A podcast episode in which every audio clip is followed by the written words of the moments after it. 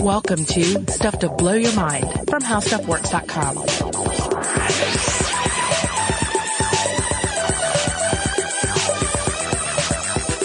Hey, welcome to Stuff to Blow Your Mind. My name is Robert Lamb. And I'm Joe McCormick, and today we are going to be following up the episode that you just did with Christian most recently about mind flayers. Today we wanted to take a broader look at the idea of mind control in fiction, in reality, if it's possible. Can you really control someone's mind from a distance? And if so, what's it like to have your mind controlled? Yes. Now this is not a part two. So if you didn't listen to the last episode on Mind Flayers or all the Dungeons and Dragons stuff turned you off, do not worry. You will not need that level of expertise to continue on listening to this episode. Robert, I'm sure you can give a brief summary course on mind flayers for us. I will. But before we do that, let's, let's discuss a few other pop culture, cultural, literary examples even of mind control okay. in fiction. Well, one of the classics has got to be the Manchurian Candidate. I, a movie I've never seen, but I'm familiar with just through reputation. It's based on a novel and it stars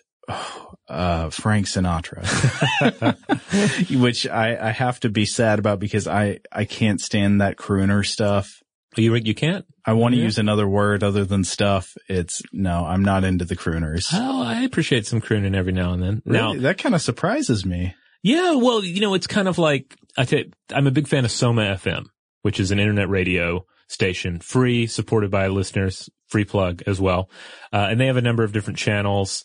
Uh, with various different types of like electronic and spacey music, but they also have one called Secret Agent Radio. Oh, And so they have a lot of, it's like a lot of James Bond audio snippets in between sometimes loungier tracks, but occasionally something a little, I, I occasionally I think they'll drop a little Sinatra in there. Oh, okay. Well, I guess I could get into that, but the, the, the crooner stuff itself, I'm not a fan of. Anyway, back to the Manchurian candidate. So the plot, if you're not familiar with it, basically there are some American soldiers who get brainwashed behind enemy lines. I think they're taken prisoner by some communists and these communists hypnotize them and turn them into sleeper agents. So you've got a character who has been under hypnosis given this post-hypnotic suggestion that given a certain trigger that activates him, he will become an unwitting assassin and will carry out his uh, preordained orders from his communist overlords, which are to assassinate some American official. Okay. This is very, the,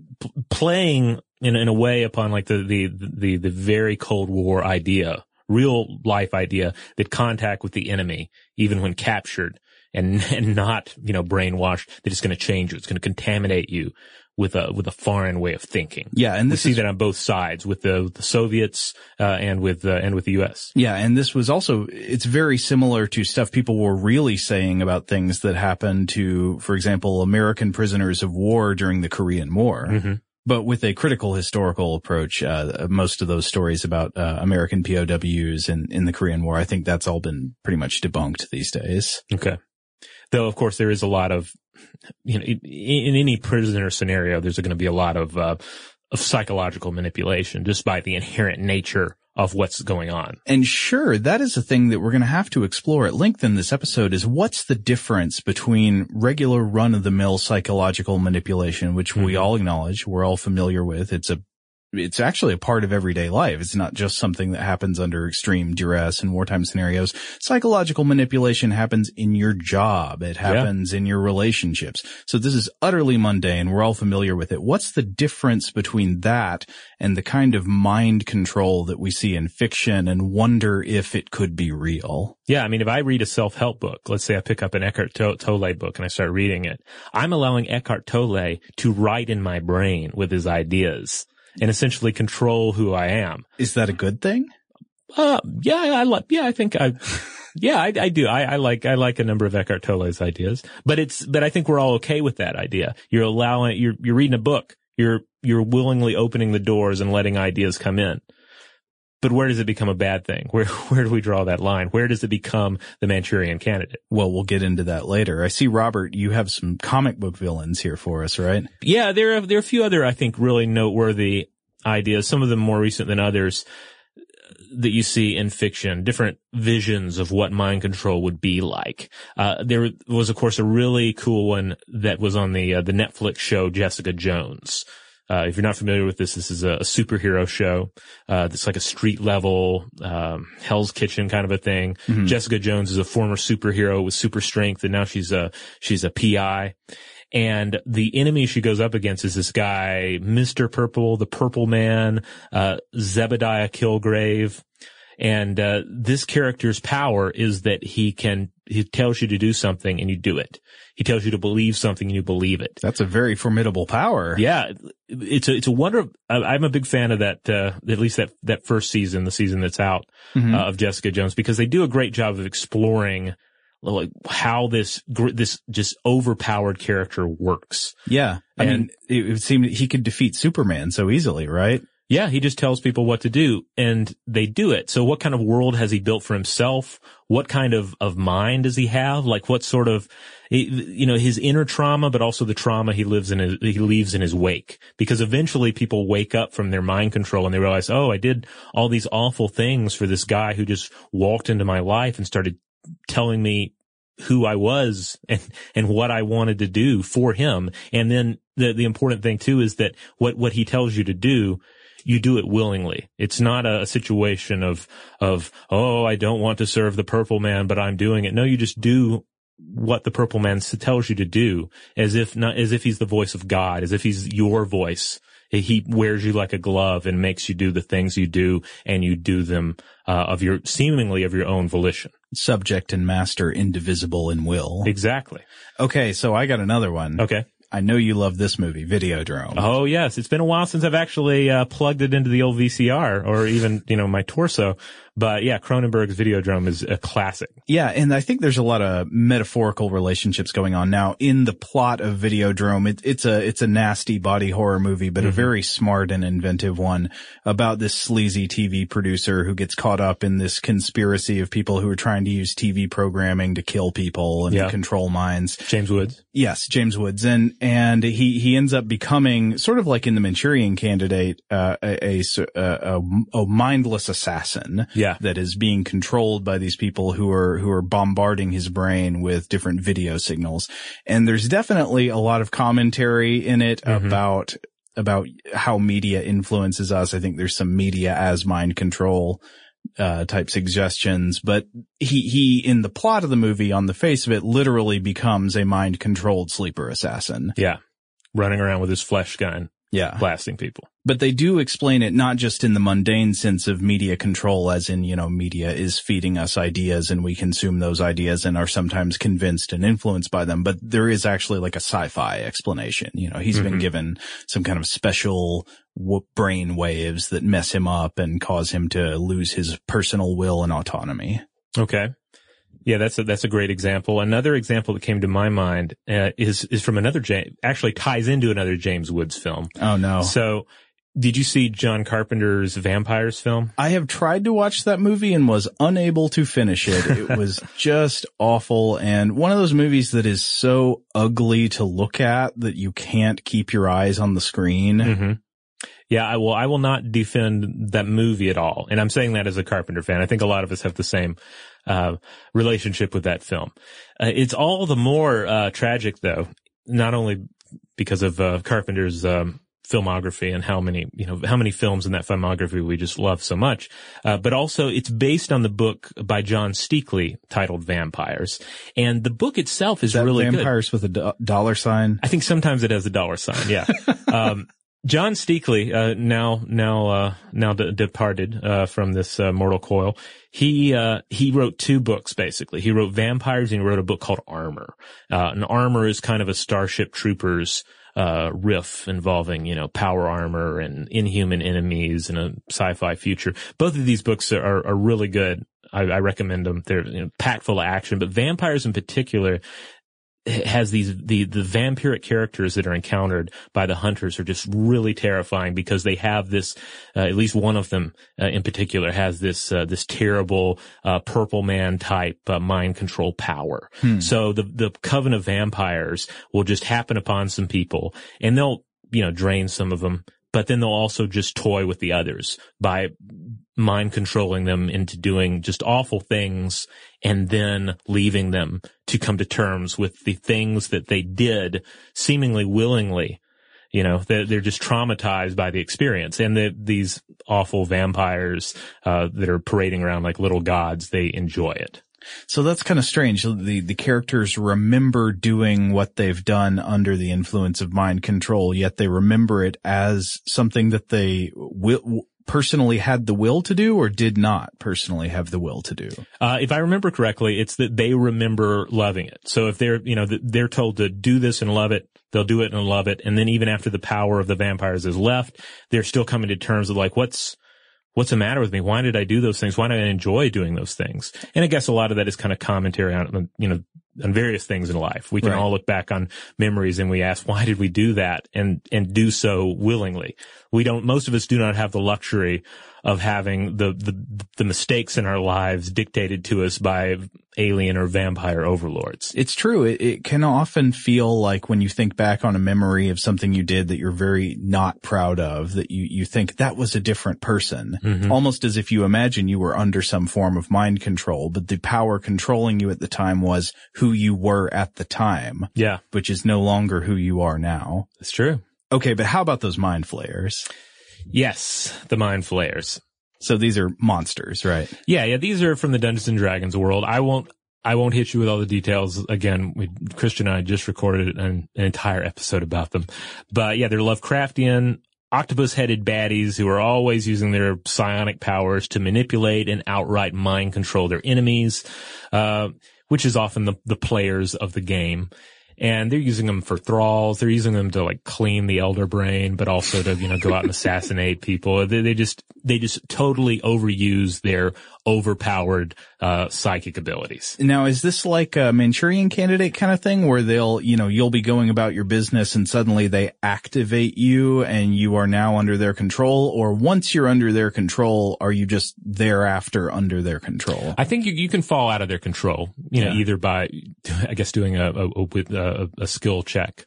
Oh, Uh, okay. You know, roll, if you roll a sufficient uh, score on a D20, you can break free. But also without, outside of the gaming system itself, it's like, uh, for instance, uh, mind flayers themselves are kind of, uh, tied to this elder brain. And if they, happen to, uh, uh, you know, leave the colony and get far enough away from it, then they fall out of its influence. Okay. But it's often described that, especially when the, the, the more powerful mind flayers mess with your mind, they are rewriting your identity. They're rewriting your personality. Permanently. Yeah. Yeah. They can, they can, they can certainly do that to where they change who you are by reaching into your brain with their psychic powers. And there's no reset button. yeah, there's no reset button on that. Oh man, that's brutal. Yeah.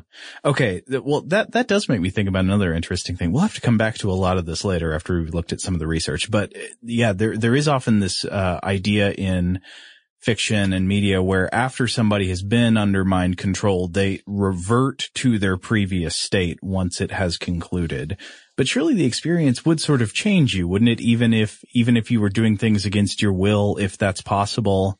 I think so. I mean, if you remove just pure magical interpretations Mhm. and you base your vision of this ultimately kind of fantastic mind control on what we know about psychology and neuroscience, uh, yeah, it would be, it would be this weird experience. It would be like having been worn by a glove, worn as a glove by this other hand, but you were still, you still did all those things. You still Uh-huh. have those fingerprints on you. Huh. Okay. So we'll, let's try to define our terms here and talk about what is mind control for the purpose of today's episode. What, what are we talking about and what are we not talking about?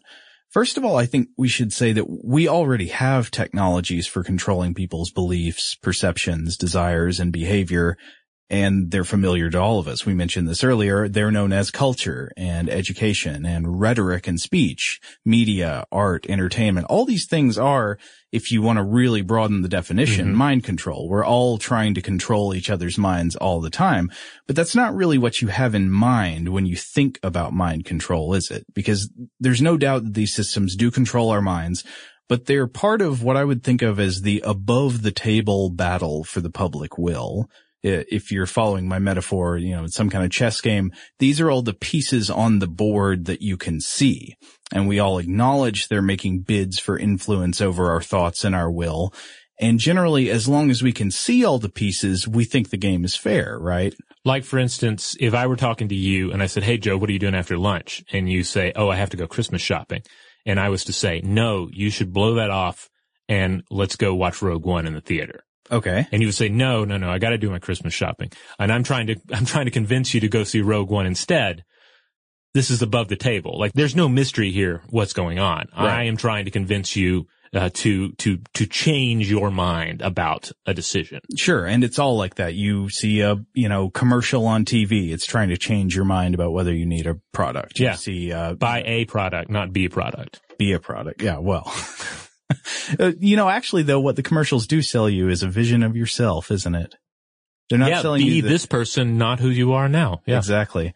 Uh, but th- they are doing that at least in a certain way above the table. You know what they're doing. Mhm. Anybody who's, uh, somewhat literate in, in rhetoric and media culture and stuff like that, you, you recognize what's going on.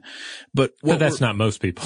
well, I don't know. I mean, It- I think one of the threads we're going to keep uh, coming back to is throughout this episode is that all of this is going to depend on uh, the speaker and the listener, like the, the the like who's d- trying to do the mind control and what is the mind that's being control. yeah, maybe the power of mind control lies somewhat in the, uh, in the fortifications of the subject. Yeah, what are the what are the stats for the mind flayer? What are the stats for the uh, player character that's uh, being uh, affected? Right, but to come back to my uh, sort of chess metaphor, what we're looking for is like the hidden piece, the the way to cheat. Is so is there a magnet under the table moving the pieces around Hmm. without our knowledge? A way to get around our usual cognitive defenses uh, that we do our best to keep well fortified against all these forces in the world that are making bids for our minds and our attention.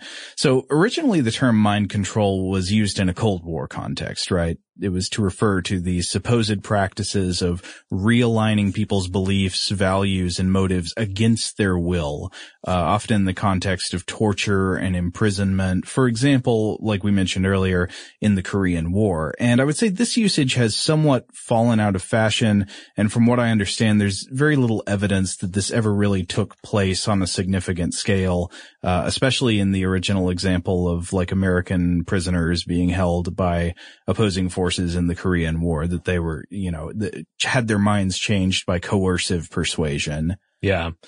Now, of course, you can. It d- depends on how you classify these things, because if you if you count pol- just pure political re-education programs, uh, as of 2013, there were still 350 Laodong Jiaoyang facilities in China. These are re-education through labor camps um, that that have like a, a, a political uh, agenda.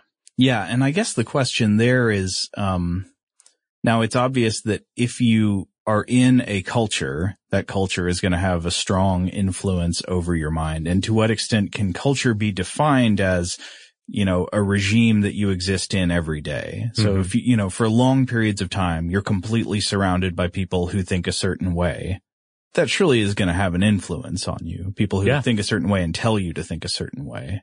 I think, uh, you know, we, we see that in our own lives, right? We, Mhm. we, we look to, we look back to say like a high school scenario Yeah. and where we all were. And then we see where we've all gone, what kind of people we're surrounded with. And yeah, you can see, you can see reflections of that in, in each person's, uh, personal trajectory. But can I tie a person to a chair in a room for a week and deprive them of sleep and, and psychologically harass them into believing that, you know, their body is made of beetles? I don't know about Or that. Or that football is good, that kind of thing. yeah, uh, that, uh, that, the, the, the results are not in that that kind of thing is so much possible, or at least not widely possible. It might be with certain people. Um, but another common use of the term mind control is to refer to the kind of supposed brainwashing or re-education that sometimes happens in cults or what's known as new religious movements, Mhm. uh, to use a nice euphemism. Or, or even in extremist circles within traditional religions. And again, the concept of brainwashing here has been a very scientifically controversial one. I'm sure you've seen this research before that there's a lot of back and forth in the history of psychology, especially in the second half of the 20th century about to what extent brainwashing is a real thing or is this just sort of a, a non-rigorous made up concept based on intuitions and not really based on research. Mm-hmm. Again, there's no doubt that one person can influence the thoughts of the other, but the idea that you can engage in this full coercive persuasion where you revolutionize someone else's mind completely against their will I think that's not widely supported. Yeah, in, in a way, it's just too simple, right? It's like saying the basic idea being, oh, well, this person is who they are and they believe what they believe because they're, they are privy to these influences. If we cut off all of those influences and I'm the only influence, then surely I can decide who they are for them, which sounds simple enough and just doesn't seem to really relate to how we to, to the human condition. Right. And you're not the only influence. They're bringing all of their past influences with them in yeah. their memory. Yeah. It's not just, a, it's, we're not little water wheels turning in a stream. Right. That's a good metaphor. Oh, well, we are not. I always fall back on water metaphors. uh, yeah. And so it will be worth taking a bit of a look at that someday, I think. But in my estimation, to whatever extent it actually happens, this is also a somewhat different phenomenon mm-hmm. from the kind of mind flayer like uh, type mind control that we were talking about earlier, right? It's less, it's not that it's less serious, but there isn't so much a real time loss of control over one's thoughts and behavior. It's rather just the introduction of a very strongly influential set of beliefs and relationships, maybe aided in their inception by stress and social pressure and power dynamics between people and stuff like that. Yeah, and this is very much a topic I'd like to return to in the future, to especially especially as it uh, relates to cults, to con artists. Mm-hmm. Um, yeah, and, and, and a number of other scenarios come to mind. Some of the, um, uh, you know, to get into extremist uh, religious uh, models, uh, for instance, the whole, uh, you know, pray pray away the gay kind of uh, re-education mm-hmm. efforts you see, which the, are not very successful. No, because it again it comes down to oh this person who they are based on you know not only their influences but just the their the way they were born. We're going to change all that just by shutting off the other influences and just coming at them straight with the prayer. I think in many cases it's, it's just taking a chalk eraser to a, to something written in Sharpie. I mean, yeah. you're not getting the job done. You might smudge it a little bit. Uh, but okay, so maybe we, we need a different kind of distinction because those aren't the types of mind control we're really talking about. And I think the distinction will be, I'm going to try to introduce some terminology. We'll see how this goes. The difference between mind seeding and mind management. So okay. what I mean by that is that mind seeding is planting ideas, arguments, images, social impressions in somebody's mind that are designed to have an influence on how they think and act, and down the road will have some kind of influence on how they think and act.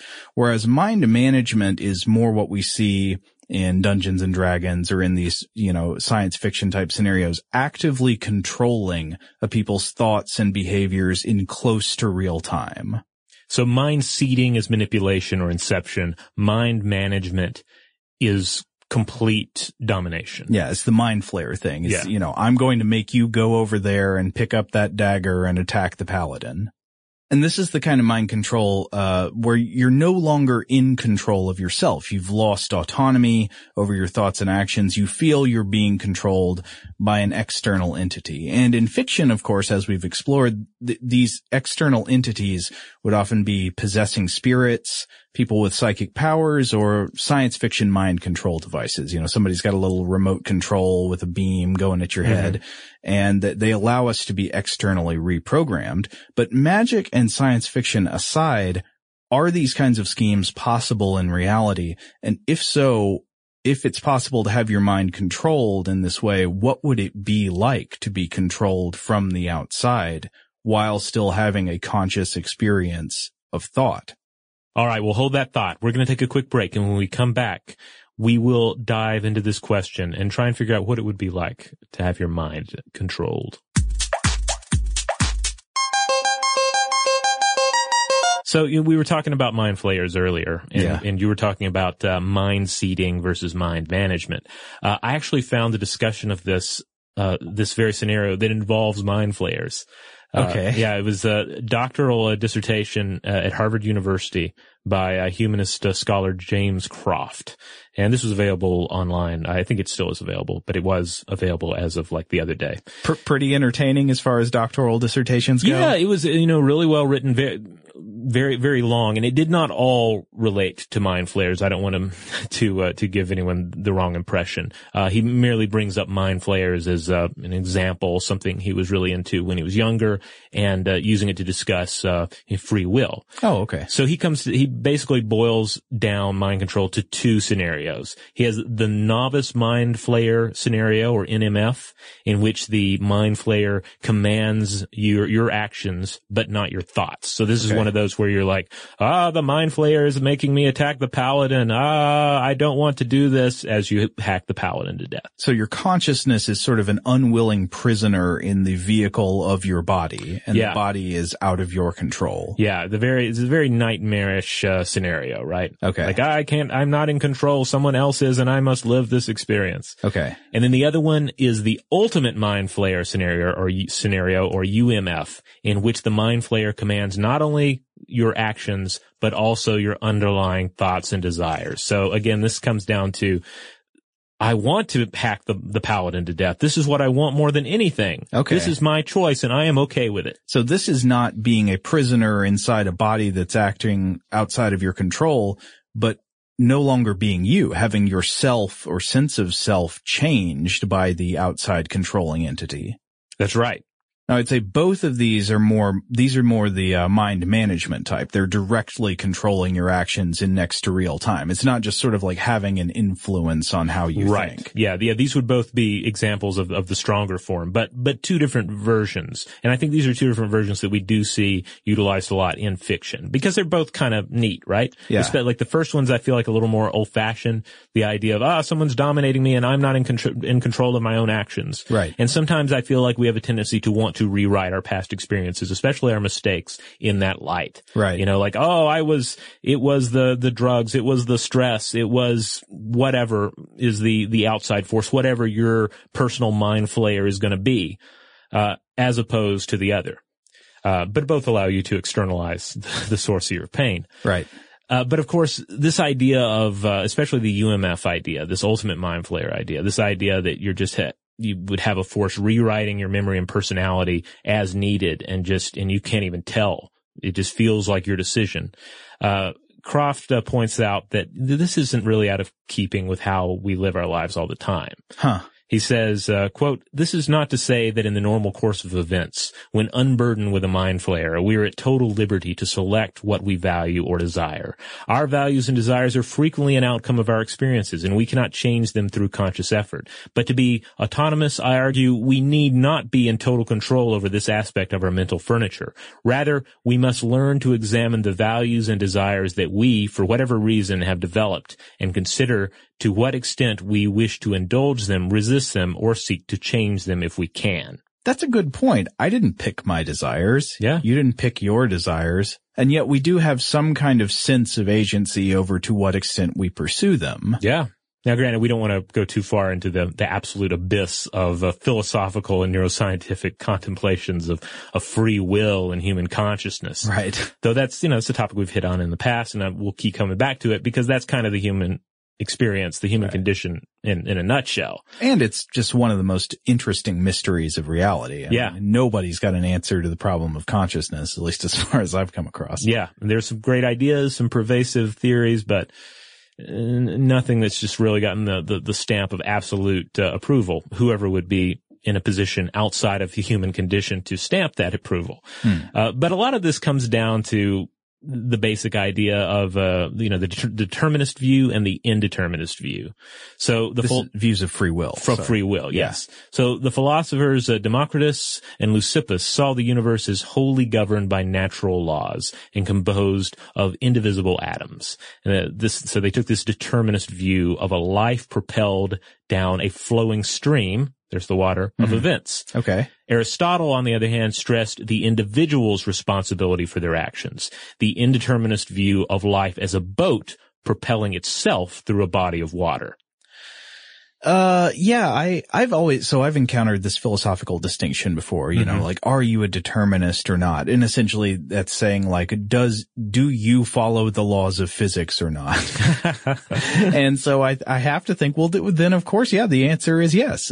I, I follow the laws of physics. My brain is composed of matter and it follows the laws of physics, but I don't, and so a lot of people would take this and say, oh, okay, you're a determinist. Then you think you don't really choose what you do. Obviously that's untrue. I have a subjective experience of choosing what I do and I am choosing. But, uh, I think where the, the determinist versus indeterminist view of the world comes in is while I do choose the things I do, there's no evidence that I could have chosen otherwise. Yeah, yeah, that's what it comes down to. Like, yeah, you- you're choosing, you're having the experience of choosing, but could you have really made another choice in the in the multi? We like to think of sometimes, or I like to think of like this multiverse where there's a different universe to represent every little decision that you you could have made. Mm-hmm. For example, flossing your teeth. I I am I'm a, a a big uh, proponent of flossing your teeth. I Yeah. think you should absolutely do it. I know a lot of people have trouble getting around to it. Right. So you might think there's an alternate universe uh, in the multiverse where last night you flossed your teeth like you were supposed to. But in reality, is it just a myriad of universes and in all of them you, and, and or rather in none of them, there's tooth flossing? You're just, the, the floss goes unused in every single one of them because you are not the type of person that flosses their teeth. or at least you're not ready to become that person yet. Well, whether you did last night or not, what's the evidence that you could have done differently than you did given the exact same starting circumstances? That's true. I call it the, the infinite tooth floss theorem. Yes. Well, I mean, th- this does bring up an interesting thing. Cr- Croft's metaphor, I think, is there to, to emphasize this point about free will. Like, if you were really somehow being controlled against your will, uh, and it was such that the control was this ultimate mind flayer type deep desire, you know, your, your consciousness is realigned to the outside controller's will and you didn't realize it, how would this type of mind control be at all distinguishable from free will? Yeah. Yeah. If, if essentially, if God is using you as, as a puppet, if Mhm. God is, is, is influencing the world through you, would it just maybe feel, I mean, maybe it would feel a little thrilling. You know, who doesn't want to be the glove of the Almighty? But, uh, yeah, could you tell the difference between that and just going about your normal business? So this does seem to suggest that on some level, if such a thing as mind control were possible and it were this deep type, you know, mm-hmm. deep mind management controlling not just your actions, but your desires, you might not even know it was happening. Yeah, we could all be controlled, not to get too, just for the sake of argument. I'm not putting forth the conspiracy theory here, but yeah, we could be all, con- we could all be controlled at any given moment and it would just feel like our normal lives, right? Okay. Well, maybe I think we should hit some hard, solid ground. yeah, here. let's, let's, let's return to the surface. and try to figure out, no, wait a minute. We've talked about the possibilities of mind control and how it would interact with our conceptions, philosophical conceptions about free will, Mhm. our conscious experience. But how could you do it if you were really going to try? Like, do we have neurotechnology devices that allow you to completely control the thoughts and actions of another person? Short answer, I want to say no. uh, and I don't think we're going to, but we, we do have the power to have some kind of very, uh, very simple prescribed types of influences on people's brains. yes, I would say that we do not have precision instruments, but we do have blunt instruments. Yeah, that's a good way of putting it. So let me give you a, a, quick look through here. If you want a really in-depth look at the state of brain-computer interfaces and brain-to-brain interfaces, you should go back to our December 2015 episode called Brain to Brain, the Science of Techno-Telepathy, where we talked about a lot of these experiments in detail. Do you think there's something to this that when it comes to the holidays, we can't help but think about mind control? Is it uh, something to do with the, Oh yeah. how the holidays and Christmas are just really pounded into your skull by the media? I think there there may very Hmm. well be something there, especially because Santa Claus is getting into our brains. That's right. He he knows what he's you're thinking. he's not just watching your behavior; he's really manipulating it. That's he? Uh, okay, so brief refresher on on these neural interfaces. Uh, so there are ways to get information into and out of the human brain without the usual channels. In other words, this means brain output without speech or body movement, and brain input without perception through the senses. And to get information out of a brain without speech or body movement, there, there are two major approaches. You split them into minimally invasive and more invasive. Mm-hmm. The minimally invasive things are, uh, they're things like, uh, electroencephalography caps or EEG caps. And this looks like a swim cap covered in electrodes put some goo on your head, uh, you put the thing over your head and they can read electrical activity of the brain, but they're very, very crude because they're trying to read your brain through your skull. One really good metaphor I've read to explain this was a researcher who compared reading the brain activity through an EEG cap to trying to follow a professional soccer game by standing outside the stadium in the parking lot. That is good. you you can tell when somebody scored a goal, right? Mhm. When there's huge sudden activity, but you can't call the game play by play. And I, would add maybe with some microphones, you know, a trained computer algorithm and some feedback, you can pick out sound profiles of a few other types of events, uh, which is somewhat true along in the uh, EEG analogy, but it's just not a very sensitive instrument in terms of deep complexity of the brain. Uh, more invasive methods are more sensitive. For example, implanted microelectrodes inside the brain, putting little wires running out through the skull to a wired connection or a transmitter antenna, and you can read the activity down at the neuron level, really, uh, in much more detail. But these require surgery, connection to external equipment, and it's not like we can just read the electrical activity of the brain and and read it like a you know uh, like a screen output or something you know we don't know the language that it's speaking So what would be the soccer metaphor for that one? You're watching aliens play a sport in another language. And no that's not quite uh, so anyway but that's the output. So for mind control we're actually primarily interested not in output methods but in input in unconventional methods of putting information into the brain such that it has a desired effect upon the mind of the subject, such as like the inception of a belief or a perception or causing action and putting it into the brain in such a way that it bypasses the normal filters we have for incoming information and commands. Mhm. So if it does no better than somebody telling you verbally to do something, then that's no good. Right. It, it has to be trying to go straight to some deeper part of your brain that's not going to meet an information filter. Okay. With these input methods, there are also minimally invasive methods. For example, transcranial magnetic stimulation or TMS. And this is uh, actually kind of simple. It uh, means you put a big electromagnetic coil very carefully over a very specific part of the skull. And then you can generate effects in the person's brain and body uh, when you pass current through the coil. One common example would be causing an involuntary twitch of the hand if you position it just right. And this is because, of course, the brain is an electrochemical machine and it's got, uh, if, if you run magnetic fields, they interact with the electrical current. You may have observed this. Have you ever held a powerful magnet too close to an old TV screen? Did you ever do that for fun? Ooh, I don't, yeah, I don't think I did. Well, anyway, yeah. So It's you fun can- though? I yeah, should try Oh yeah. Okay. Well, with a, maybe with a TV that you don't need anymore. Okay. Um, I don't know how damaging it actually is. I wouldn't recommend it with any prized electronic equipment. Uh, but, but basically, yeah, you, you can interfere with the brain and you can cause some kind of blunt instrument type effects like, ah, I made your leg twitch or I made your hand twitch.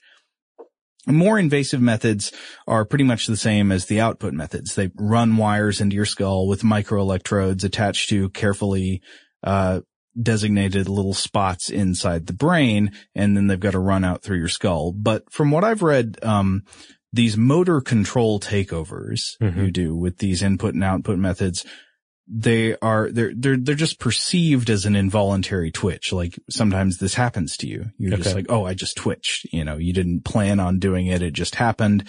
And that's sort of what it feels like. Like when you're just going about your daily business and suddenly you get a shiver, like a full body shiver. Yeah. Like maybe that is the mind controlling agent pulling out of your body. But they're not getting much done just by making the, making you shiver, right? Yeah. I mean, some of these TMS experiments have been called mind control in the media, but I don't buy it. I don't think that's an accurate description because a twitch of the hand or another common thing is, um, the perception of non-existent lights behind closed eyes. These are called phosphenes. So if you close your eyes and they put, uh, the, the TMS coil over your, your ocular, your, your vision, you know, visual cortex, they can make you see these little lights. These are not mind control. These are extremely simple, imprecise stimuli.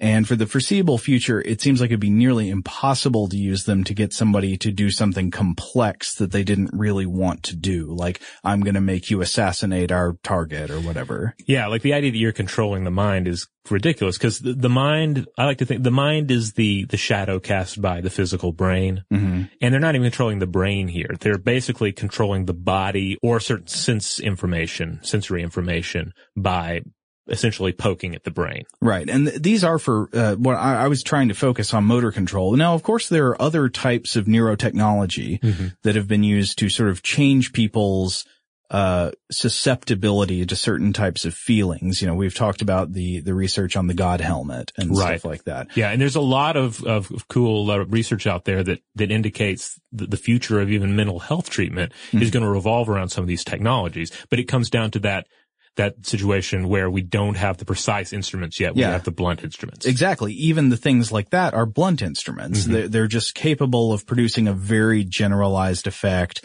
probably doesn't work on everybody, doesn't work every time. Yeah. Uh, and it's, and it, and it doesn't lead to complex motor responses and programmed behaviors. It just is like, it's a one trick pony generally. Right.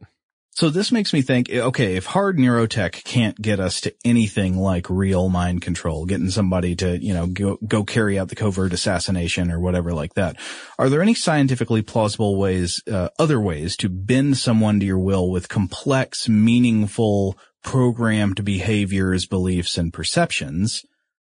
How about hypnosis?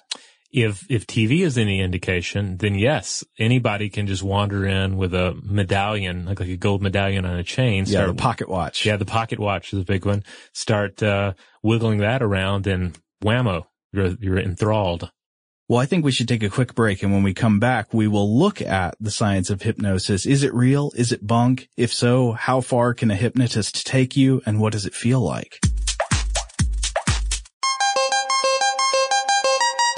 So for years, I have been very suspicious of the use of hypnosis in science. And I admit I'd never really read all that deeply into it. It was just one of those things I was peripherally aware of. I knew it from popular culture. And I would often just look at, you know, stuff about hypnosis and think, is this real? is this real science?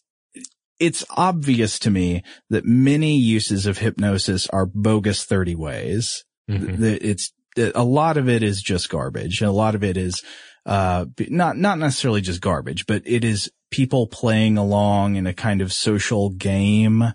If that makes any sense, there, there are social pressures to behave a certain way. Right. And that's scenario. not necessarily garbage depending on how it's presented. Like, right. like the basically aside from the TV hypnotist, the thing that often comes to mind are stage hypnotists. Yes. They're putting on a show, maybe at an office Christmas party. And it depends how that's presented. If it's presented like here's a person with magical powers mm-hmm. uh, or powers over the mind, uh, maybe you should give them money. Yeah, that's bad. But if it's presented as like here's the evening's entertainment. Mm-hmm.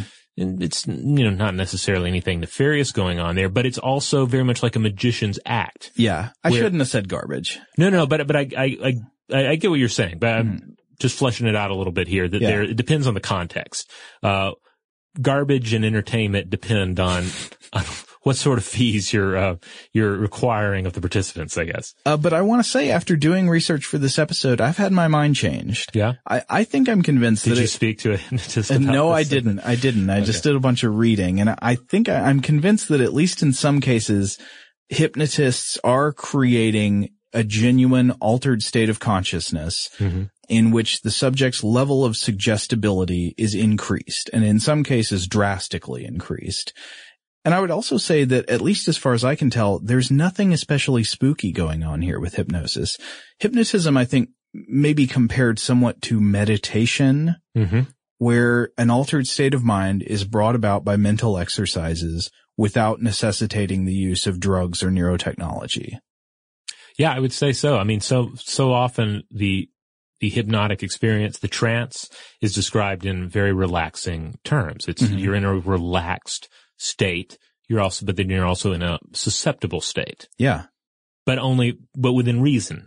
Yeah, I'll I'll definitely get more into the details in a minute, but I, I wanted to think about the idea of hypnotism and its linked to the idea of mind control. And this actually goes way back. Hypno- hypnotism certainly does come up when considering methods of mind control sort of from the inception. Uh, so the French physician and early clinical hypnotist Georges Gilles de la Tourette, who Tourette syndrome is named after. Oh, yes. Uh, he, he was in his home in uh, December 1893 when he was met by a patient of his who claimed that after she had been hypnotized under the care of Gilles de la Tourette and his colleagues, uh, someone had begun remotely controlling her mind and she shot him. She shot him in the back of the neck Oh. and damaged his head. Um, this woman was named Rose Camper, and after she was arrested, she gave the following statement. Obviously, this is an English translation of it, but she said, quote, Within me there are actually two different people, one physical and one intellectual. My thoughts no longer belong only to me, but also to those who possess me. During the day, my intellect allows me to resist the powers which enter me without my knowledge, but at night I am overpowered, and it is to defend myself against these impulses that I bought a revolver in the Rue de Rivoli two months ago. Rivoli, I don't know how you pronounce that, but yeah, so she's describing that she believes she's, she's suffering mind control. Hmm. She's been put under hypnosis by these therapists in a hospital setting, uh, in, in 19th century France, and she thinks her mind is being controlled. Now, I would say that no, no historians or anybody really think that, uh, Miss Camper's doctors were actually controlling her remotely against her will, but hypnosis seemed to give her this subjective sensation. So is it possible to control somebody's mind at the levels we've been talking about, this, uh, you know, the mind management type level with hypnosis? And if so, what does it feel like for the subject of the hypnotic control? Okay, so first of all, what is hypnosis? Basically, if it's working as suspected or as suggested by people who believe in it, hypnotization is an altered state of consciousness characterized by relaxation, narrowing of focus on a single all-absorbing stimulus, sort of usually the hypnotist's voice, where you push out all of the other influences and distractions and you just intensely focused on this one thing. This hypnotist talking to you and giving you instructions. And also it's characterized by heightened suggestibility or the lack of inhibition in following instructions or perceiving suggested perceptions that aren't really there. An example might be like, you know, they say a balloon is attached to your leg and lifting it up gently and, and you actually have this sensation of lightning and you start to raise your ankle up. I mean, it, that is exactly guided meditation too. You know, the idea that someone is is taking you on this sort of mental journey to read, lead to this relaxed state. Um, I've also heard uh, hypnosis and the, the hypnotic trance state uh, described in terms of uh, heightened imagination, Mhm. not unlike daydreaming, and a certain loss of self that is uh, about like you know it, it's it's rel- it's relatable to getting really lost in a movie or book. Yeah, yeah. There, there's a sort of uh, sense of dissociation that's Yeah. often associated with it. Dissociation associated. Uh, but yeah, so another big thing to uh, be aware of is that pretty much everybody agrees that different people have highly different scores of hypnotic suggestibility. So you might be highly hypnotizable and I might be completely unhypnotizable. Many people are pretty much impossible to hypnotize. Some can be hypnotized, but they're not highly suggestible. And then some small subset of people, I've read estimates of around 10% or maybe 15%, something like that, are highly suggestible under hypnosis they go into a hypnotic procedure, they're, they're put under hypnosis and they can be talked into perceiving, believing and doing a lot. hmm This is so this is where we're getting potentially into the cluck like a chicken area, right? That's the, Yes. the classic stage hypnotist trick. Though that's one of the tough ones because if, if you're again referring to these stage hypnotists, the question is like, well, I mean, are people just are they just playing along? Does the hypnotist right. actually have some kind of power over them other than just the fact that they're in a social setting, they're in a performance, they want to, they want everybody there to have a good time. So they just sort of do what they're told because it's funny. Yeah. I mean, it's the stage power. It's the same power a magician. A magician doesn't actually have power over uh, physical reality, but on the stage, they have power. They command attention. There are certain rules. There's a certain uh, rhythm and ritual of things that is, if, you're not familiar with it before you attend the show, then the magician makes you aware of it. They establish the rules, and so does the stage uh, hypnotist. Yeah, and so there there are a few things to say about this. One is that while this certainly isn't good enough to count as scientific data, it's worth noting the cornucopia of first-hand reports of people who claim to have been put under hypnosis, who demonstrated hypnotic suggestibility. They followed instructions in some cases to to very strange ends and they claim at least that they didn't feel like they were faking it. Some people say they were faking it, but lots of people say no, it didn't feel like that at all. I, you know, it was totally, it felt like it was outside my power. Mm-hmm. Another thing to consider would be there are some brain scanning experiments that uh, appear to show different uses of the brain when asked to perceive something as real during hypnosis versus just being asked to imagine the same thing as real when not under hypnosis. Uh, and so this is, take that for what it's worth. This is also subject to the skeptical screen door. We might want to always keep between ourselves and these sorts of brain scanning studies for the time being. We're all familiar with the problems with those. Another good thing to point out is that there is not any good evidence or nothing I came across suggested there's any good evidence that hypnosis can help people recover lost memories. I think you guys covered this some in your satanic panic episode, right? Oh yeah. Yeah. That's kind of a whole can of worms there, but yeah, you get into the whole, you're trying to recover lost memories, yeah. but there's all there's a greater possibility that you're just uh, essentially incepting, planting memories yeah. instead. Yeah, there seems to be some evidence that people uh, that hypnosis can create the impression that memories are being recovered, but there's no actual recall of additional information. Right. Yeah, you're just you're just tweaking you're tweaking the memories, creating new memories. But uh, as far as like restoring lost ones, probably not. How about another thing? How about uh placebo effect? This would be kind of different yeah. than faking, right? Mm-hmm. This would be what if it's just belief in the power of hypnosis that makes people su- susceptible to hypnosis, you know? What if you're only responding to the hypnotist because you think hypnotism works? That's true. That that has to be a, a, major player as well. Yeah, it's always a concern, but there are a couple of studies that, if valid, I think would seem to uh, argue against the placebo effect's ability to explain all of the effects of hypnosis. One of these that I looked at was called "Can Expectation Enhance Response to Suggestion De-Automization or De-Automatization?" Oh, what a they got these great terms, don't they?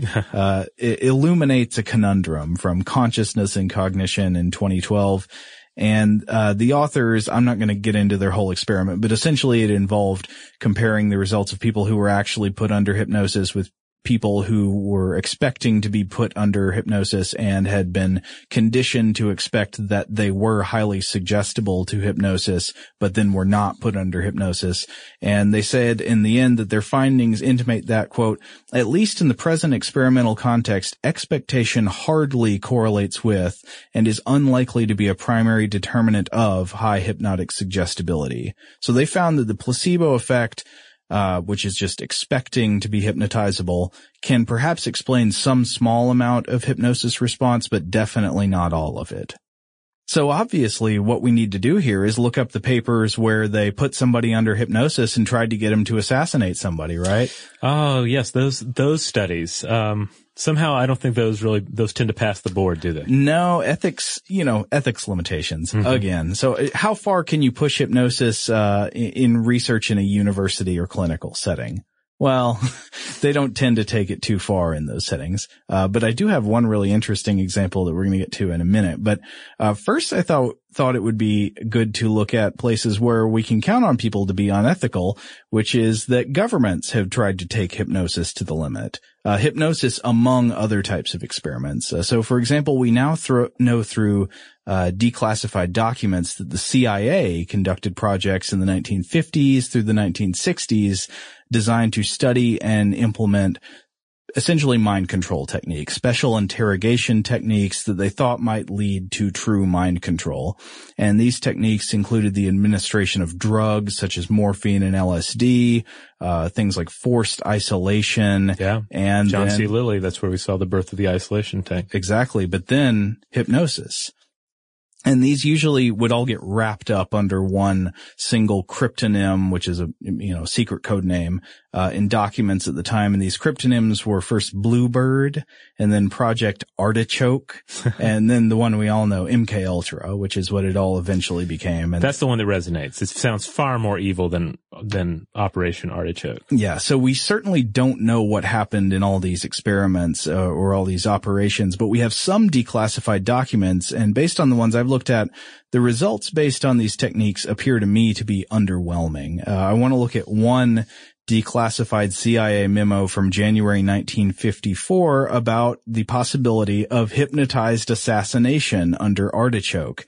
So this memo released an internal memo from the CIA and it reveals plans to use quote artichoke, which it, artichoke appears throughout the document in all caps. It's pretty funny. Almost as if to, uh, like, like take the, um, the, uh, the, the pain out of this, the, the, Yeah. the article. It's the euphemism. It's Yeah. the, the, the packet of aspirin's always at one's elbow. Operation, you know, Cuddle Bear or something. Yeah. Instead of, uh, drug induced hypnosis and torture. Yeah.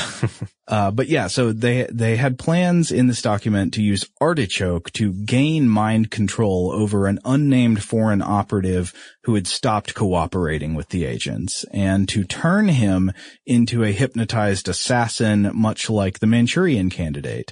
Uh, and so I just want to read a quote. They say, quote, because the subject is a heavy drinker, it was proposed that the individual could be surreptitiously drugged through the medium of an alcoholic cocktail at a social party, artichoke applied, and the subject induced to perform the act of attempted assassination at some later date.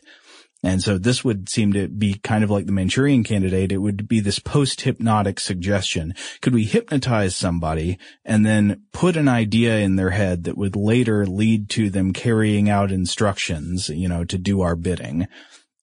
And the author of the document, I think, seems to be hedging very strongly on whether this would work and ultimately concludes the answer is probably no, giving several reasons. For example, the subject would be unwilling and thus the assassination would have to be involuntary. They, they cite this as a major problem, kind of making you think that, okay, so maybe it's not so much mind control after all if a major problem is that the subject is unwilling. Yeah. I mean, and that's one of the, the staples of hypnotism is you can't make someone go against their will with this. Exactly right. Uh, they will always tell you hypnotists insist that you, you can't hypnotize somebody if they're not willing to be hypnotized. You have to play along in the beginning.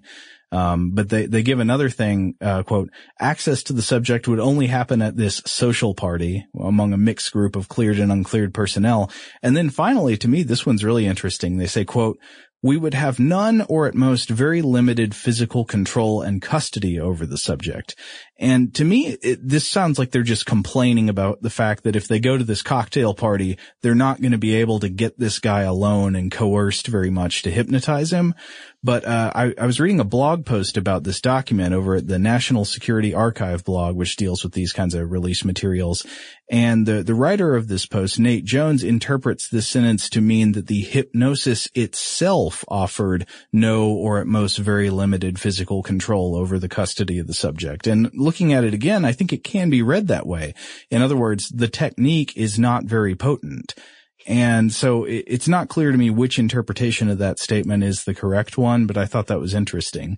It hmm. could just be that, you know, no matter how much you hypnotize somebody, even if you drug them first, you're not going to have that much physical control over them.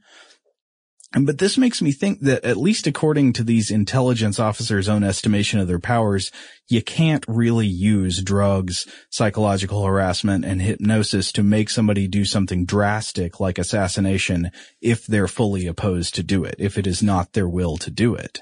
Yeah. They've got to already be on board with, with it. They already, they already have to be up for whatever. Yeah, and that does sort of affirm the consequent though, which is that if the conditions are just right, for example, if the subject already sort of wants to commit this assassination that you're trying to get them to do, I wonder if hypnosis could help push them over the edge into doing it.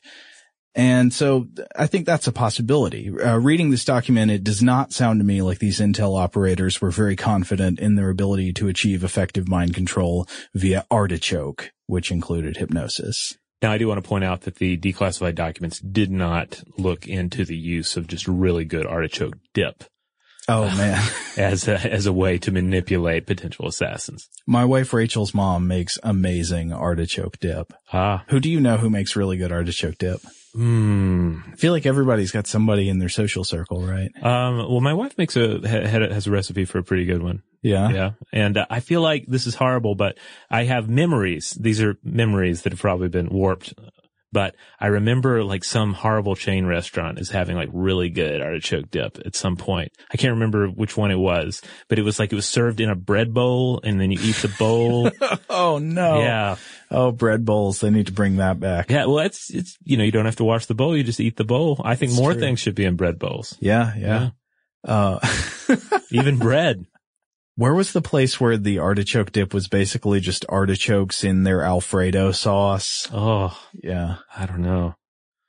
I don't remember that one. But of course, one of the things is artichokes on their own, like just steamed artichokes or dipped in butter Yeah. are wonderful. So, Uh, I highly agree with you there. yeah. Okay, one more thing on the CIA uh, assessment of interrogation. This uh, there was also an article I looked at by a guy named Deshere, who uh, uh, this was a later document that was just evaluating the usefulness of hypnosis in an interrogation situation, Mhm. and this guy essentially concluded that um, it it would be difficult to use hypnosis to get people to give up protected information in interrogation since hypnosis is almost impossible without a willing subject. Uh, but he did say that the hypnosis quote, the hypnosis situation may be more useful than the hypnosis itself. And what does this mean? Well, I, I was thinking about it like this. What if you go back to the placebo effect, Mhm. right? Um, so you have a captured, you, you've got somebody captured by American intel operatives. You're held prisoner along with a few other captives who are unknown to you working with your captors. And they tell you this tale about there's this master hypnotist interrogator who makes it impossible to resist giving up information. And they all claim that they've been interrogated and they were powerless to keep secrets while under this guy's trance. And then the interrogator comes in and initiates this hypnosis scenario and interrogates the real captive. It might make you you know, less likely to protect information simply by placebo. You expect to give it up and you do. You're, they present a narrative in which it is okay for you to share your secrets. Yeah, that's another thing. It's an mm-hmm. excuse for you. Yeah. Like you don't have to feel so bad about betraying your, you know, your, your overlords. Yeah, I mean, look at this this hypnotist. They have a big scar on their face, and the, we have all these blinky lights behind him. Clearly, he really knows what he's doing. Uh huh. You're gonna crumble. Just go ahead and let it out. It's all fine. Tell us the the codes. Yeah, so I'd say conclusion from looking at some of the CIA and Intel stuff, it, it seems to suggest to me that there are serious limits to the power of coercive hypnosis. Even for suggestible people, there tends to be a sort of, you know, like a willpower limit lock that Yeah. prevents them from doing things that are egregiously against their will, uh, added to the fact that it's nearly impossible to hypnotize an unwilling person. But okay, let's ignore all these problems and say somebody is successfully hypnotizing you against your will to suggest they're taking control of your body and your mind. Full on mind management type terminology, you know, that they've got you, uh, a real time control of you and you are highly susceptible to hypnotic suggestion. What would it feel like? Well, you would think there would be really no way to answer this question, but I came across a really interesting article that sort of does provide an answer. So there was a July 2014 story for BBC Future reported by a guy named David Robson. And in this story, uh, Robson's, he, he's gonna later in the story be hypnotized to, to undergo the sensation of mind control.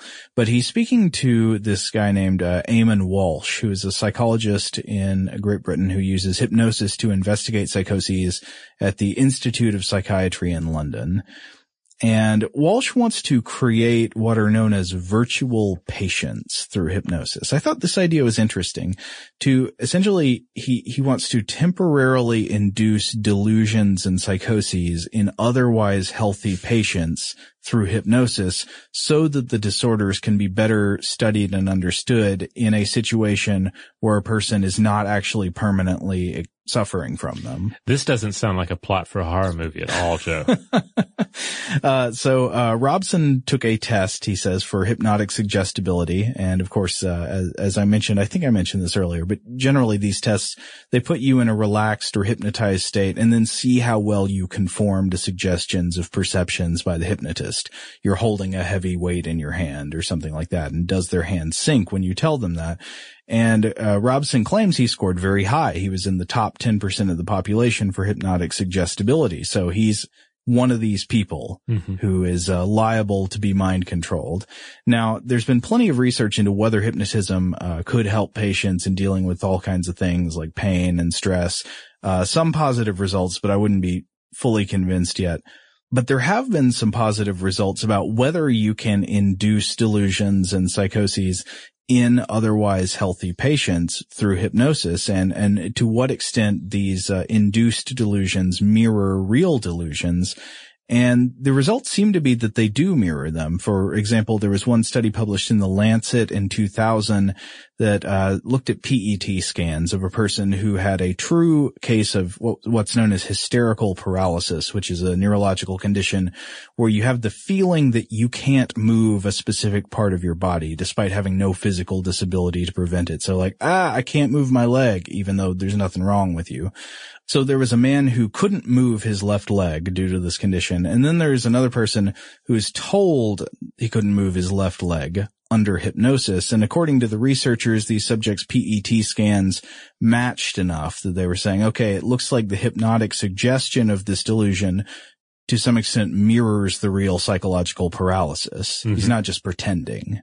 So since then, psychologists have been using hypnosis to try to produce uh, something like these virtual patients, which uh, which they claim are having genuine experiences of delusions like Capgras delusion, which is we I think we've discussed that before, but it's this imposter syndrome. You, right. You uh, believe that people you know have been replaced by doppelgangers or imposters who are walking around in their skin. Yeah, and there there's like a whole suite of different related uh, conditions that involve fake people people or double people or doppelgangers, etc. Right. So the idea here is a hypnotist to the right person with a high level of suggestibility can temporarily give you this delusion. Hmm.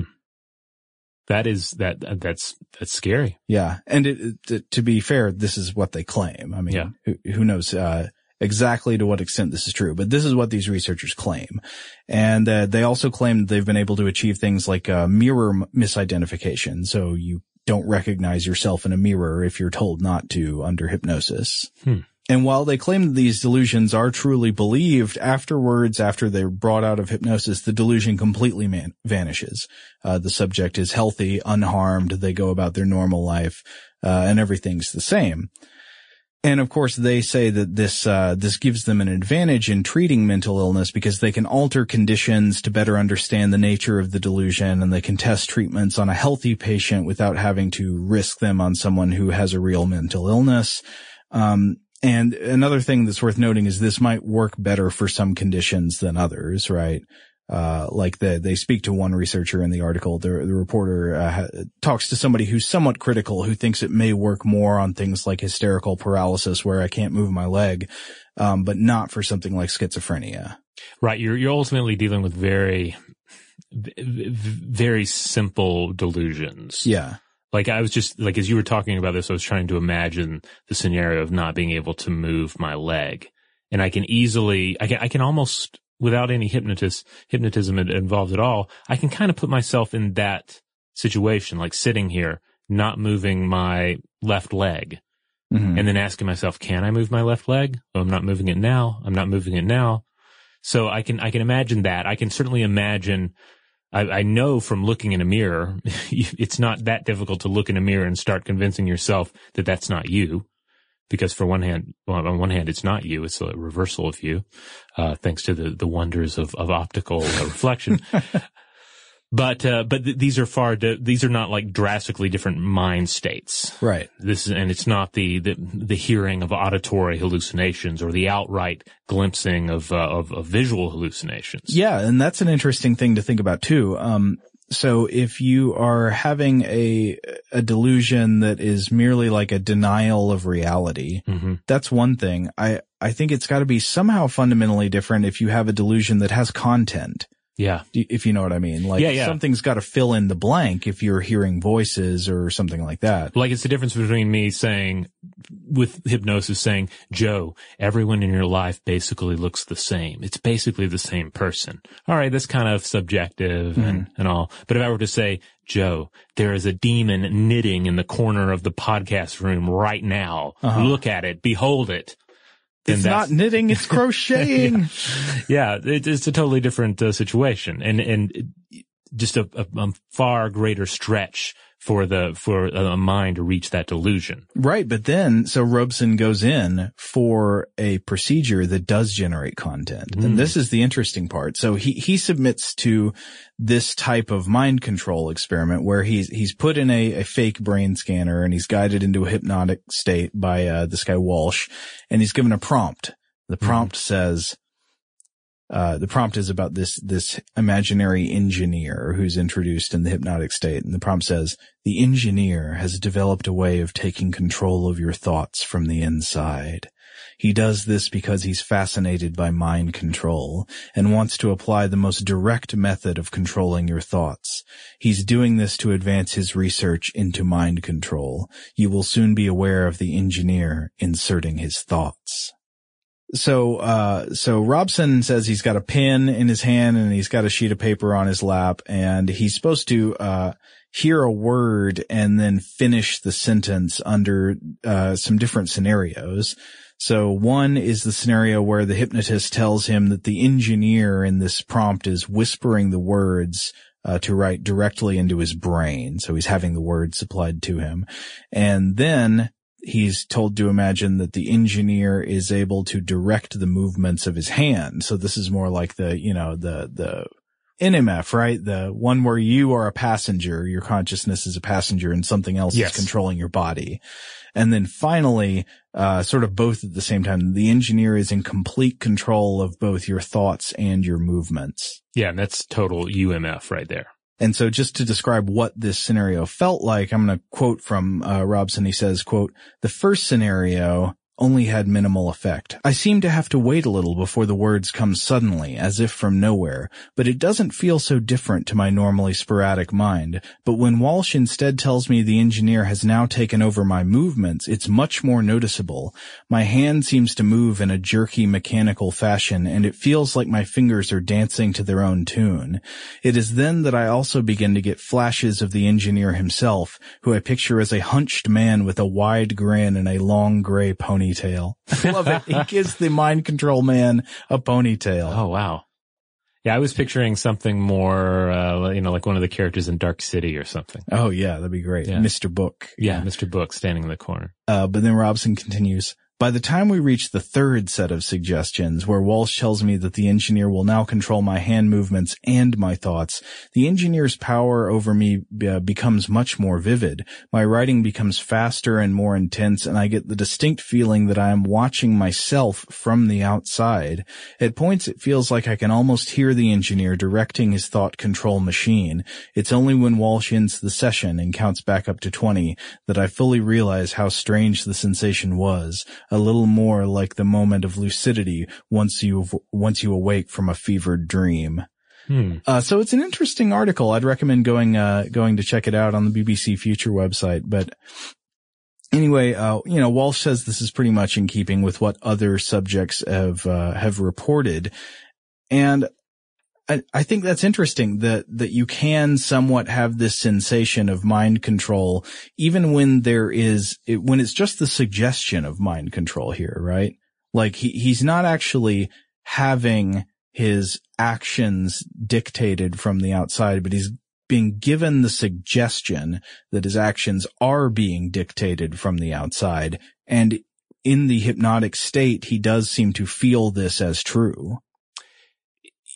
Yeah, it's, I guess the part that amazed me the most was just the seeing, quote unquote, seeing of the engineer. Yeah. Because everything else, it's, it's, uh, cognition I feel like is sometimes, it's like riding a bicycle, you know? Yeah. And you're fine while you're doing it, but if you stop to really think about how am I, how am I doing this? How am I maintaining balance, uh, and so forth? Then you potentially run the risk of falling off, you know? Yeah. And, and so it's, it's one thing to start thinking about cognition and thinking about your, your mind and getting, and, and either buying into different ideas about how it's working or, or seeing it in a sort of tilted way. Like if someone's telling you, oh, your, your mind, your mind works this way. There's an angel on one shoulder and a demon on the other, and they're both telling you to do things. Right. Like someone tells you that and you buy into it enough, yeah, you can start interpreting your cognitive processes in the same way.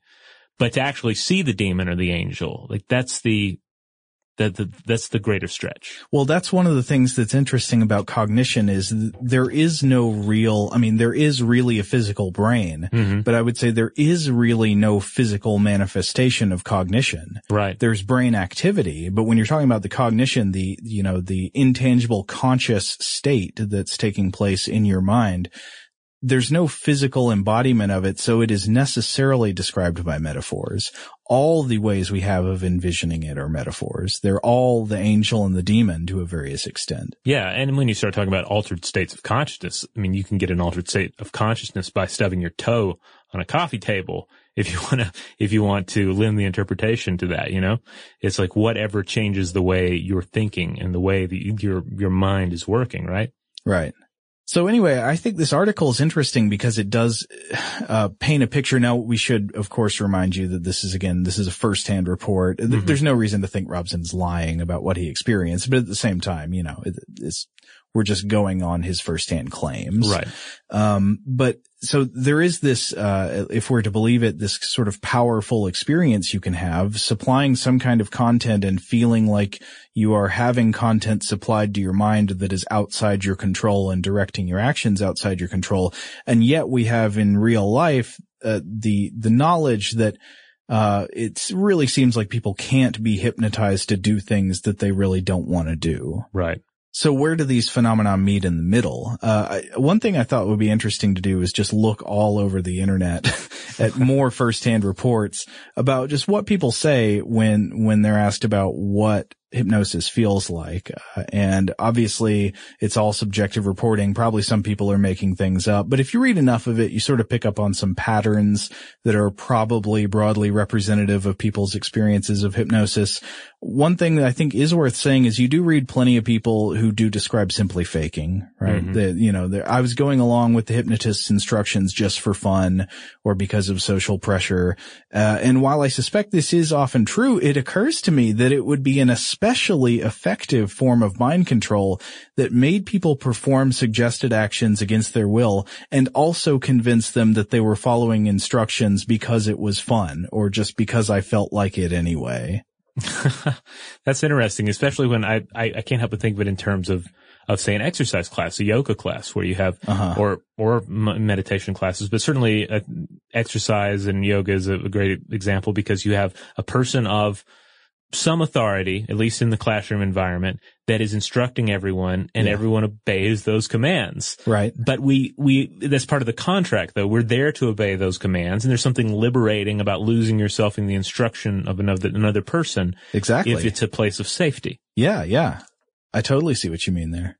A few more things that are commonly reported, uh, extreme relaxation, narrowing of focus on the hypnotist's voice. This can be described as becoming unaware of or at least uninterested in the rest of your surroundings. This seems to go along with what people suggest is the core of hypnosis anyway. Mm-hmm. One thing that I found is there's a big divide in reports about the level of continuity of consciousness throughout the experience. And what I mean by that is that some people report that they knew what was going on the entire time and could remember everything afterwards. Others report a subjective loss of consciousness or lack of memories for time under hypnosis, uh, as if they went to sleep. And I'm led to suspect that in many of the latter cases, maybe the person actually was falling asleep or in some liminal state near sleep. I wonder about that. Um, a lack of inhibition, Mm-hmm. a lot of people seem to report because a lot of these these uh, stories come from people who are hypnotized to these stage shows and stuff like that, that alcohol is involved Yeah. and alcohol seems to intensify the subjective depth of the trance. Not a big surprise. Um, what, what about the, the idea of violating people's will, making them do stuff they really don't want to do? Well, uh, plenty of firsthand reports along these lines of the, the clinical reports that, you know, so I was under hypnosis told not to be able to say a word and then I was truly unable to say it when I was prompted. So there's that, but then at the same time, plenty of other reports from people who insist that they could not be made to do anything they really didn't want to do. Uh, sometimes following many instructions until something very objectionable is su- suggested. Mhm. And finally, uh, a common thing people report is feeling very rested after the hypnosis session as if they'd just woken up from a nap. Yeah, they've had a very calming, relaxed experience. I mean, this is one of the reasons that that you see some uh, you see the use of hypnosis and hypnotherapy, Mhm. and also uh, uh, hypnosurgery, where it's uh, where you're using you're basically you're putting the body into a relaxed state, and a relaxed state of body and mind is uh, is is is helpful when say entering certain uh, surgical or sort of semi-surgical scenarios. I've heard of scenarios where uh, individuals have undergone endoscopy. Uh, one in particular, uh, where it was um, one of the, the endoscopy cameras uh, going up the urethra, Ugh. and uh, this, you know they weren't the, they, they weren't uh, they were having to have this uh, done regularly enough that they they couldn't undergo uh, you know any kind of uh, medication to, to to numb them out. So the individual started using uh, self hypnosis to reach that kind of relaxed state where they could undergo this uh, this procedure without uh, you know undue stress. And you can sort of you could have inter- you could interpret that in two different ways, right? You could go with a very hypnosis is magic interpretation and say, well, this person felt no pain and no sensation, and we were able to sit there serenely like a like a Buddha while the this uh, procedure was uh, conducted. Or you could simply say, well, instead of entering into this scenario in a highly agitated physical and mental state, they were able to calm themselves and calm their body. And of course, the procedure went more smoothly in the same way that it, uh, you know, uh, brushing my, my kid's teeth go, it goes more smoothly if he just sits there for once and doesn't move and I'm not having to wrestle him, uh, on the floor of the bathroom. Uh, Or, or cutting a, cutting a dog or a, or a cat's, uh, uh, nails, right? oh yeah. But yeah, if they're going to fight, it's going to be worse for everybody. But if they're But they're gonna calm- fight. yeah, and they're going to fight. You wish you could hypnotize your dog, don't you? Um, okay, well, I think we should bring it back to the experience of the Yes. struggle of mind control to wrap this episode up. So, one of the things I was thinking about is the movie scene. You know, mind controls in all kinds of movies, and all these mind control movies have the scene of the person struggling with a gun. Oh yes, the subject is all sweaty and groaning while they fight against these forces of external control. Uh, you know, the gun's in your hand and you're struggling to point it away from the assassination target because you're not an assassin, you know, you're being controlled by the outside. Uh, and, uh, you know, this mind flayer equivalent is guiding you to try to carry out this killing. And it's if you're in a battle of physical strength, right? Right. With a set of invisible hands pushing you toward the mind flayer's will and then the you you you're using your own muscles to push back. If it were possible to be, you know, real time mind managed, Mhm. fully mind controlled, and I don't really think that is possible, uh, given today's tools and techniques. I don't see it happening like that because there's no external force to strain against with your muscles. Any true conflict of will would be internal, right? yeah, So one common example we have of what it feels like to have an internal conflict is the struggle for self-discipline. Very common experience is people are on a diet, right? right. You're on a diet, you want to shove a whole pizza in your face, uh, and the struggle doesn't take place in your arms as you're holding the pizza. It takes place in your consciousness, in this, uh, you know, untethered realm of the mind between your base desires and your sense of self-control. And it takes place before you get up and walk over to the pizza box, right? Not while the pizza's in your hand on the way to your mouth. Right. If you're going to observe this in somebody, you're going to see them standing, say, a few feet away from the table with the pizza, kind of eyeing it longingly. They're not going to have the pizza in one hand, like trying to hold the pizza arm back from their open mouth, Right. uh, sweating bullets the whole time. No, the, the ship is sailed once pizza is in hand. Bye bye pizza ship. Yeah. Now, the other day we were talking about this, Robert, and I thought you had a really great example of a, of a movie that does show an internal conflict of will. oh yeah, yeah. I mean, there there are probably a, a number of examples of this, but for me, my go-to example when I think of a, a, a tremendous scene in which an actor is able to portray inner conflict and that the inner turmoil over a decision is uh, The Godfather. There's a wonderful scene where Al Pacino, young Al Pacino, uh, young, talented Al Pacino, uh, understated Al Pacino, as Michael Corleone is uh, in the restaurant. Uh, he has this meeting with the rival gang uh, individual, the Turk. The guy who's just had his father shot. Yeah, so he's been through a lot of turmoil, a lot of personal uh, trauma, and he's been pressured by the family. He's been pressured by just the the the the, the severe nature of of the scenario, the the threats against them to meet the Turk, and then he's going to go into the bathroom. He's going to get a gun th- from behind the toilet bowl, come back out, shoot the Turk, and then walk out of the restaurant. Yeah.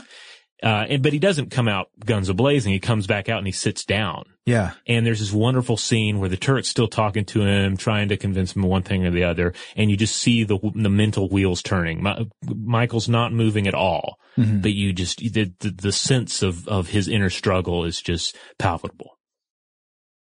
That is what I think mind, th- this is the mind control. The Uh, struggle This is the mind struggle against mind control that we would see. That is not a scene where Michael Corleone is, is, you know, shaking and gripping the gun. Once he decides to do it, he stands up and he does it.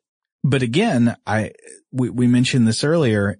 I, I don't know if the idea of a struggle against mind control is really so much plausible. Even in, you imagine the far future, we've got these incredibly powerful neurotechnologies. I don't know. Somehow I don't see it being a, a, a battle of internal will.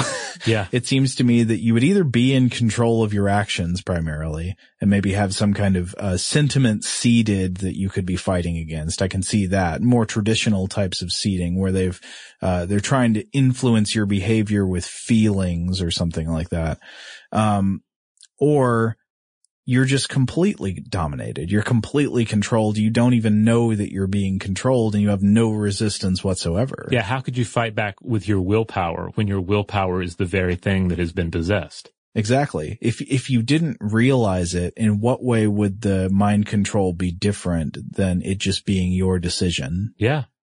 And therefore, why resist your, your new No. uh, neural masters? Why fight back? Robert, you're the voice of evil here. you're the demon on the shoulder. No, if if you have the power to resist those who are telling you to do evil, you should resist. Well, I think one of the important things is uh, is to to know at what point to resist. Once they've already grasped your will, it's too late. But mind control in, in real life often takes place uh, at, at far in far more subtler ways. Yeah. Um, I always come back to that saying: if someone if someone can can tell you what to read and what to watch, then they can tell you how to think. They can tell you what to think. Yeah, the, the real form of mind control is the mundane form of mind Mhm. control. The kind that actually exists is the kind we encounter every day. Yeah. And, and that's what we should be on our guard against. Yeah, all those little battles of mind control, uh, not so much the, the epic war. Well said, Robert. All right. Well, there you have it. Uh, a crash course in mind control. Uh, some of the, the, the hardware that would, that can slash will make it happen, as well as good old fashioned hypnotism and its ability, uh, to varying degrees, control our behavior. If you would like to learn more about this and other topics, if you want to check out the landing page for this episode with links out to some of the resources we mentioned here, head on over to stufftoblowyourmind.com. That's where you'll find the podcast episodes, the videos, the blog posts, and links out to our various social media accounts. We're on Facebook, Twitter, Tumblr, Instagram, all of those things. And if you want to get in touch with us directly, as always, you can email us at blowthemind at howstuffworks.com.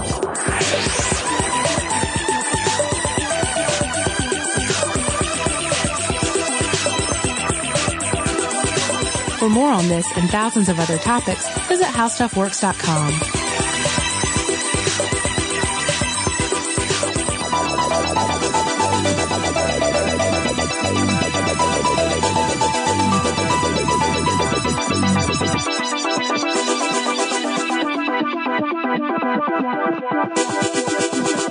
Thank you.